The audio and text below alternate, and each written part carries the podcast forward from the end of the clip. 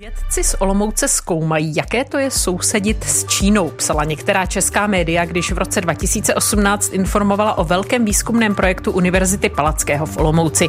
Oficiálně se tento projekt nazývá Sinofon nebo Sinofonní příhraničí interakce na okraji. A v uplynulých pěti letech se zabýval právě děním v zemích a regionech u hranic se zemí, která má v mnoha oblastech ambici být globálním lídrem. Co takové chování znamená pro její sousedy? To je téma pro dnešní studio Leonardo. U poslechu vás vítá Daniela Vrbová. Studio Leonardo.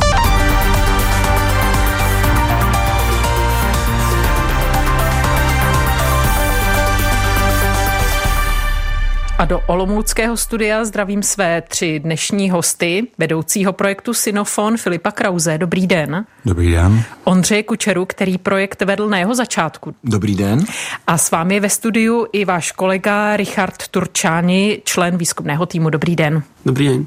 Řekněme něco na začátek o tom samotném projektu. Jaké jste tam viděli důležité výzkumné otázky a cíle, pane Kučero?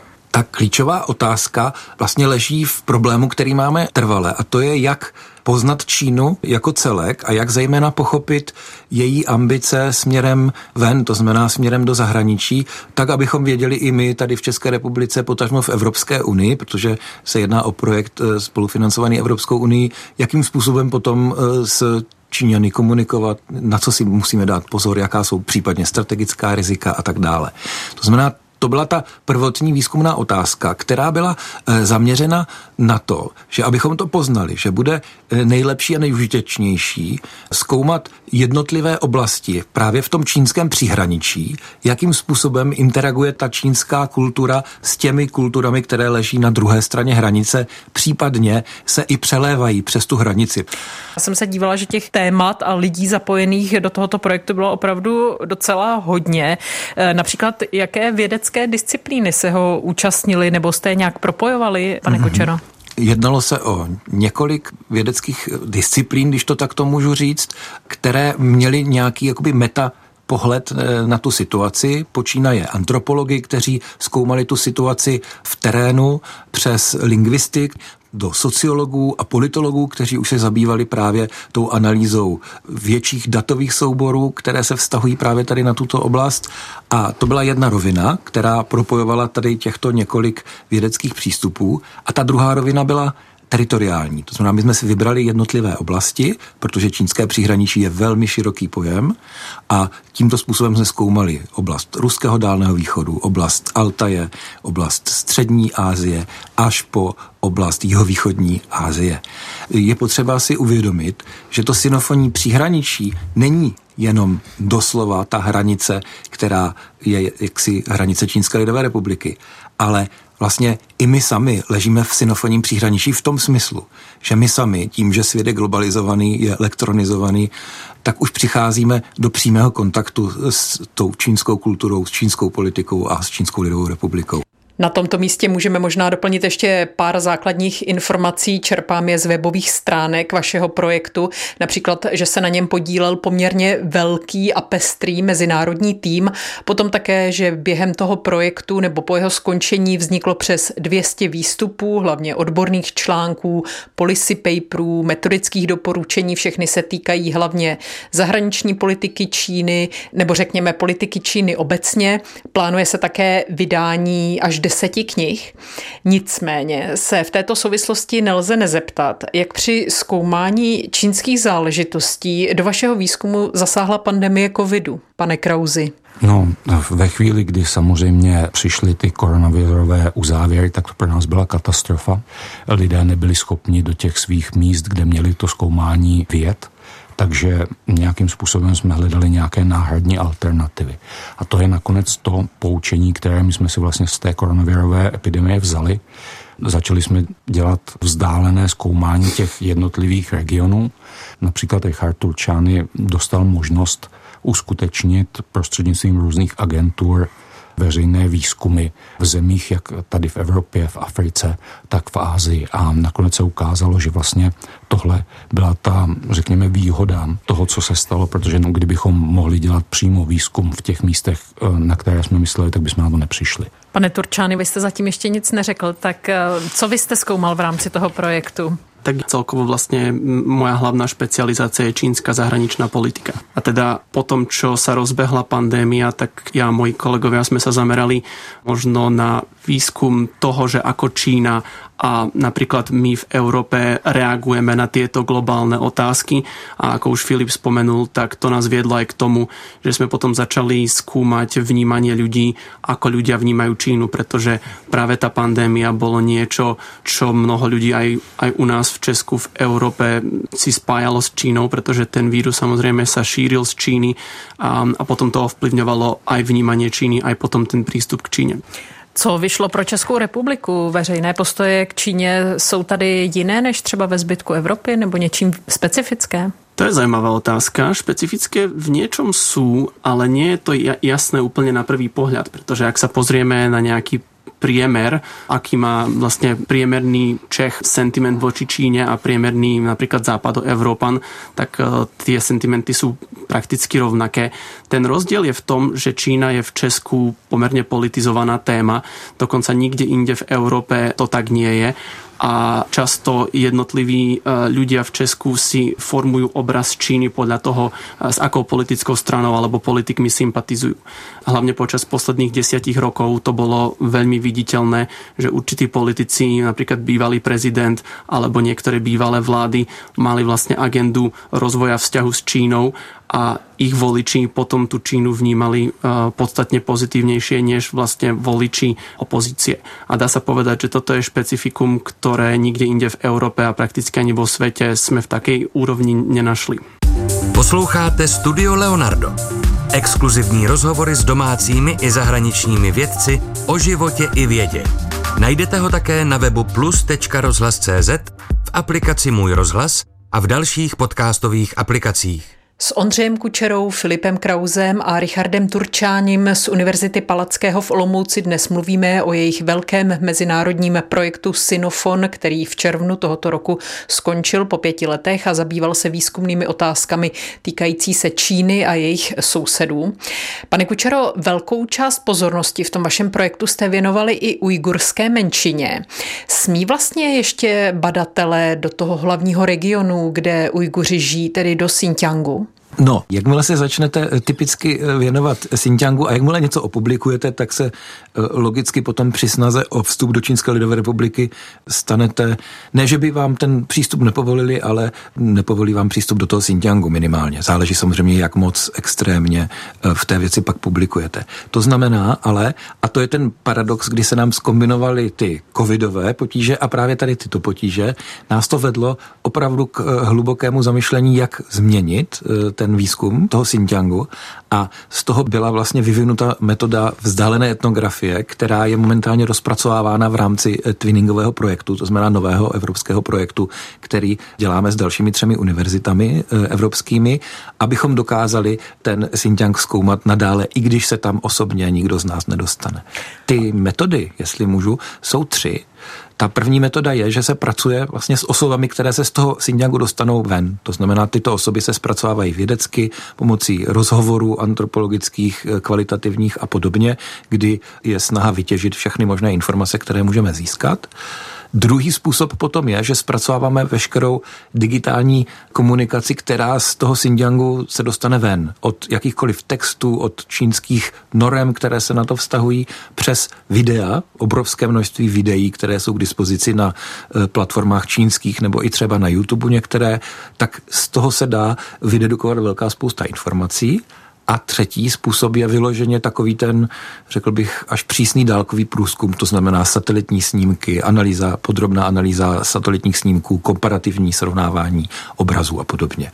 Tady tyto tři metody díky tomu vlastně paradoxně rozvíjíme rychleji a více, než by tomu bylo, kdybychom se tam dostávali fyzicky.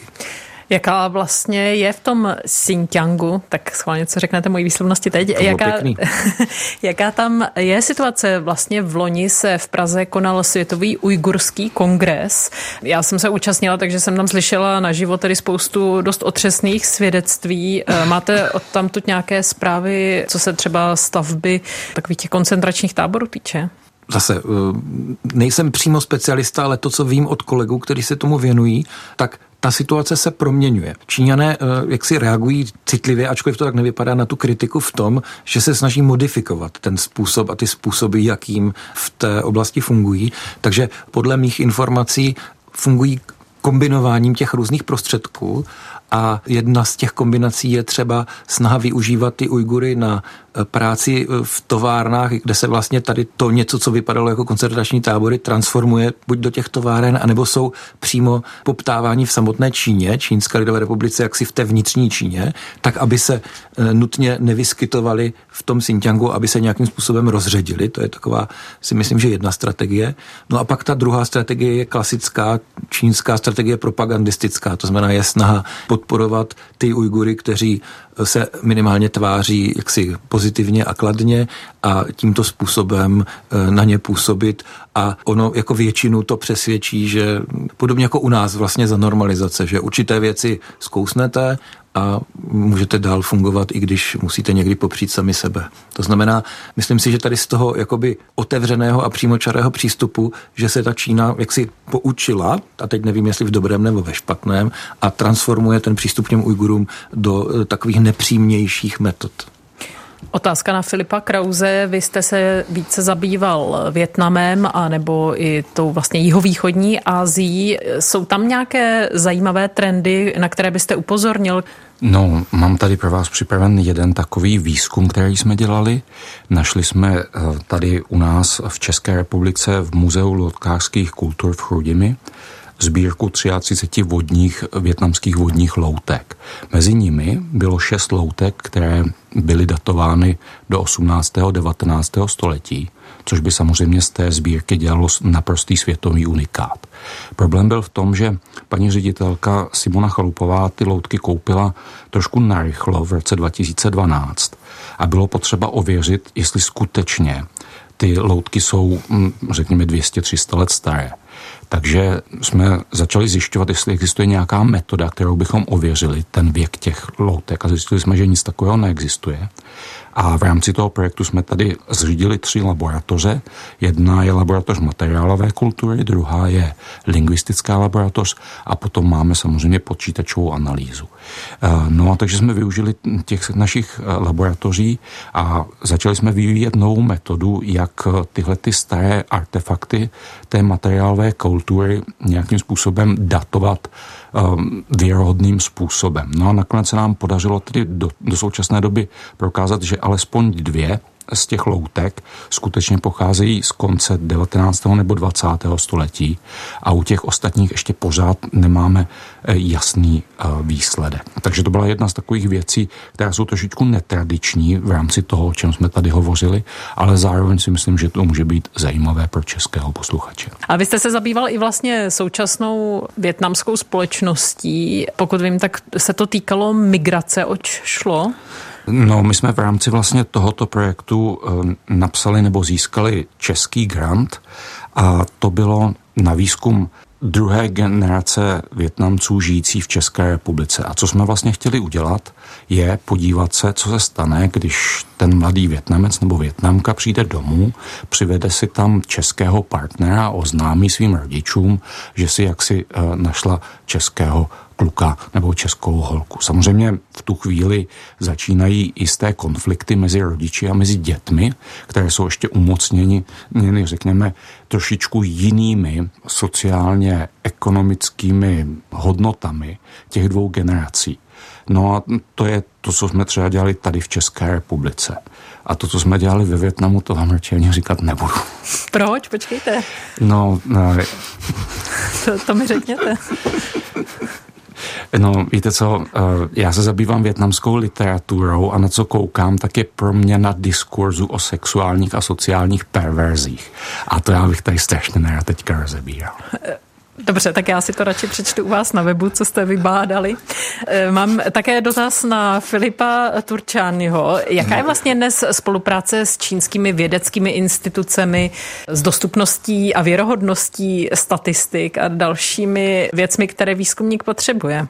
Hmm, to je možno dobré začať, že tá akákoľvek spolupráca alebo výmena s čínskymi inštitúciami alebo datami alebo výskumníkmi vždy bola špecifická a bolo k nej nutné takto pristupovať, ale vo všeobecnosti sa dá povedať, že sa to zhoršilo. Prakticky COVID tie fyzické výmeny úplne zastavil na, na vyše dva roky poslednom roku sa tie výmeny, nejaká spolupráca zase rozbieha, ale zase ten vnútropolitický a medzinárodný kontext sa zmenili a dnes je to naozaj podstatne väčší problém než pred 5 alebo 10 rokmi. To vlastne súvisí s tým, že celkovo Čína sa za posledných 10 rokov pod vlády súčasného prezidenta Xi Jinpinga uzatvára a tá strana to tam kontroluje ešte viac než predtým. Možno by som ešte povedal to, že vy ste spomenuli slovo spolupráca. Z môjho pohľadu je nutné prichádzať do kontaktu s s čínskymi kolegami, univerzitami a podobne, ale to nie je, že by, by som e, sa chcel od nich priučiť, aby nám oni povedali objektívne, že čo sa deje napríklad v Xinjiangu alebo, alebo inde, ale my potrebujeme vedieť ich perspektívu. Takže to som aj povedal, že čokoľvek, čo vlastne prichádza od čínskeho štátu, e, my nemôžeme brať, že toto je 100% pravda, ale musíme k tomu pristupovať tak, že toto je to, čo nám oni chcú ukázať a povedať.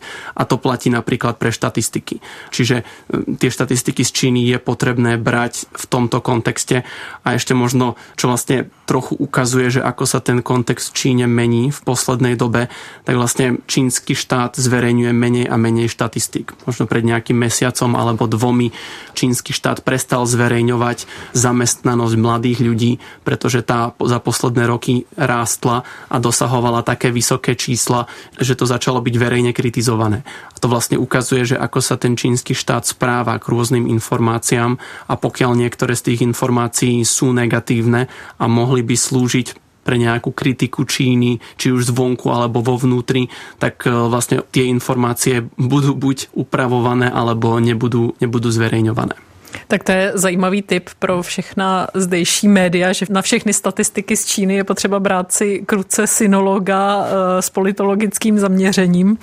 A vy jste se třeba někdy setkal s propagandou, řekněme, nebo s tím, že vám chtěli odpírat přístup k nějakým informacím, nebo už máte svoje triky, jak se k ním stejně dostat? To strašne závisí od toho, že aké máte výskumné otázky. Vlastne ja vo všeobecnosti mňa zaujíma, ako sa Čína správa e, v zahraničí, takže aká je čínska zahraničná politika, takže deskripcia. A potom ma zaujíma, že prečo e, dochádza k týmto krokom.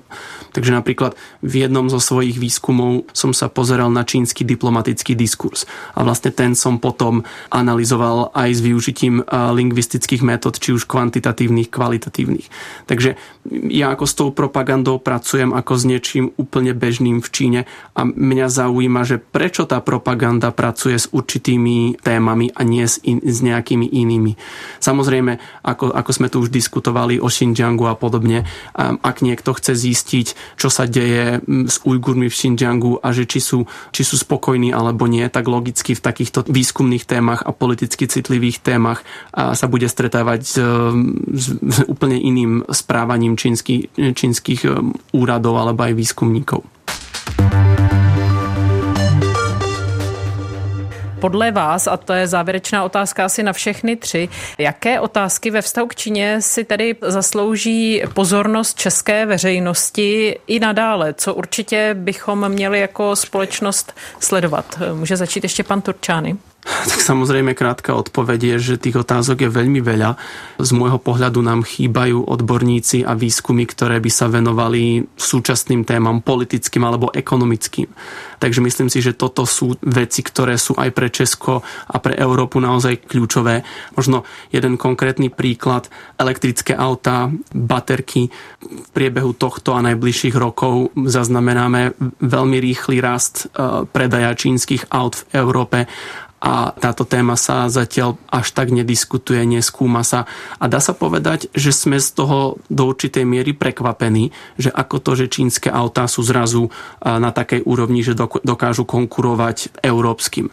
No a tá odpoveď súvisí aj s tým, že vlastne možno počas covidu sme nemali taký veľký prístup do Číny a že ten výskum toho, čo sa deje v súčasnej Číne, nie je až taký rozvinutý. Takže to si myslím, že je taký jeden prípad. Pretože samozrejme otázky o, o, o ľudských právach, politicky citlivé otázky, myslím, že toto sú dôležité veci, ale tu už aj v Česku existuje naozaj veľké povedomie o týchto veciach, takže v tomto treba pokračovať, ale myslím si, že by bolo dobré sa zaoberať napríklad týmito ekonomickými otázkami. Co si myslí Ondřej Kučera v porovnání s dobou, kdy jste ten projekt začínal vést a teď, na co byste se teď zaměřil? Já jsem odborností lingvista, zabývám se mezikulturní komunikací a těmito otázkami. A to, co mě překvapilo od okamžiku, kdy jsme projekt sformulovali do té současnosti, je to, jakým způsobem se postupně začala Čína uzavírat a zejména, jak se začal vlastně vzdalovat ten uh, diskurs a vlastně ta tématika, která se řeší v těch jednotlivých oblastech. To znamená taková jakoby všeobecná představa, že globalizace povede k tomu, ty jednotlivé oblasti světa budou řešit podobné problémy a budou na to nahlížet podobněji a podobněji, tak to se nestalo. Stal se opak, a to je pro mě třeba extrémně překvapivé. A není to jenom covidem. Jo, ten covid eh, k tomu přispěl, ale klíčová výzkumná otázka do budoucnosti je, jak vůbec zajistit to, abychom si navzájem porozuměli, ne ve smyslu, že dokážeme přeložit ty věty, ale že jedna a druhá strana vlastně mluví o tom tež a myslí to samé. A upozorňuji na to třeba i v kontextu uh, umělé inteligence a dokážu si velice živě představit, že model, vytrénovaný model umělé inteligence čínský, bude uh, reagovat jinak a bude ty otázky interpretovat jinak a odpovídat jinak než, než model uh, americký či evropský. A teď je otázka, jaké to bude mít vlastně dopady na komunikaci těch umělých inteligencí mezi sebou. A jak říkám, to, co mě nejvíc překvapilo, je, že se ty oblasti, ta Čína a ten evropský a americký svět se nijak nezblížili, naopak se od sebe začali vzdalovat. Děkuji, tak to byl Ondřej Kučera. Ještě závěrečné slovo od Filipa Krause, vedoucího právě skončeného projektu Sinofon. Já bych asi eh, rozdělil tu svoji odpověď do dvou částí. Navázal bych na kolegu Richarda Tučányho a eh, řekl bych, že ano, musíme se zabývat zejména tedy tím eh, technologickým rozvojem a ekonomickým rozvojem té východní Asie. Ale pořád bychom měli mít na zřeteli, že ty politické systémy tam používají různé druhy propagandy. A to je něco, co bychom se, na co bychom se měli i nadále zaměřovat, protože jak vidíme tady v tom středoevropském prostoru, ten nástup toho populismu je vlastně nebývalý. A my, co tam můžeme vidět, je, jak se nechci říct, že populismus, ale třeba ideologie aplikovala, řekněme, už od 50. 60. let. Ty metody dnes jsou trošičku jiné, ale principy zůstávají velice podobné. Takže my bychom se měli vlastně naučit tohleto. A druhá věc je, my bychom se měli soustředit sami na sebe také. V tom smyslu, že vidíte, že Evropa čelí poměrně nebývalému migračnímu toku a je část politického spektra, která to zneužívá. Jenže já si třeba osobně myslím, že v té migraci je ne nebezpečí, ale ohromná příležitost. A největší problém je to, že ten náš stát vlastně nedokáže naložit s tím obrovským počtem lidí, kteří sem přichází a nedokáže je smysluplně využít. Je to selhání státu zcela evidentní a je vlastně s podivem, že my se tady v Evropě na to strašně málo soustředíme. Hosty dnešního studia Leonardo byli Filip Kraus, Ondřej Kučera a Richard Turčány z projektu Sinofon, neboli také Sinofonní příhraničí interakce na okraji. Pánové, všem vám moc děkuji, že jste přišli do studia jako takové trio a rozvinuli ten vějíř témat související se současnou Čínou. Děkuji vám, nashledanou. Nashledanou. Díky. A od mikrofonu se loučí Daniela Vrbová.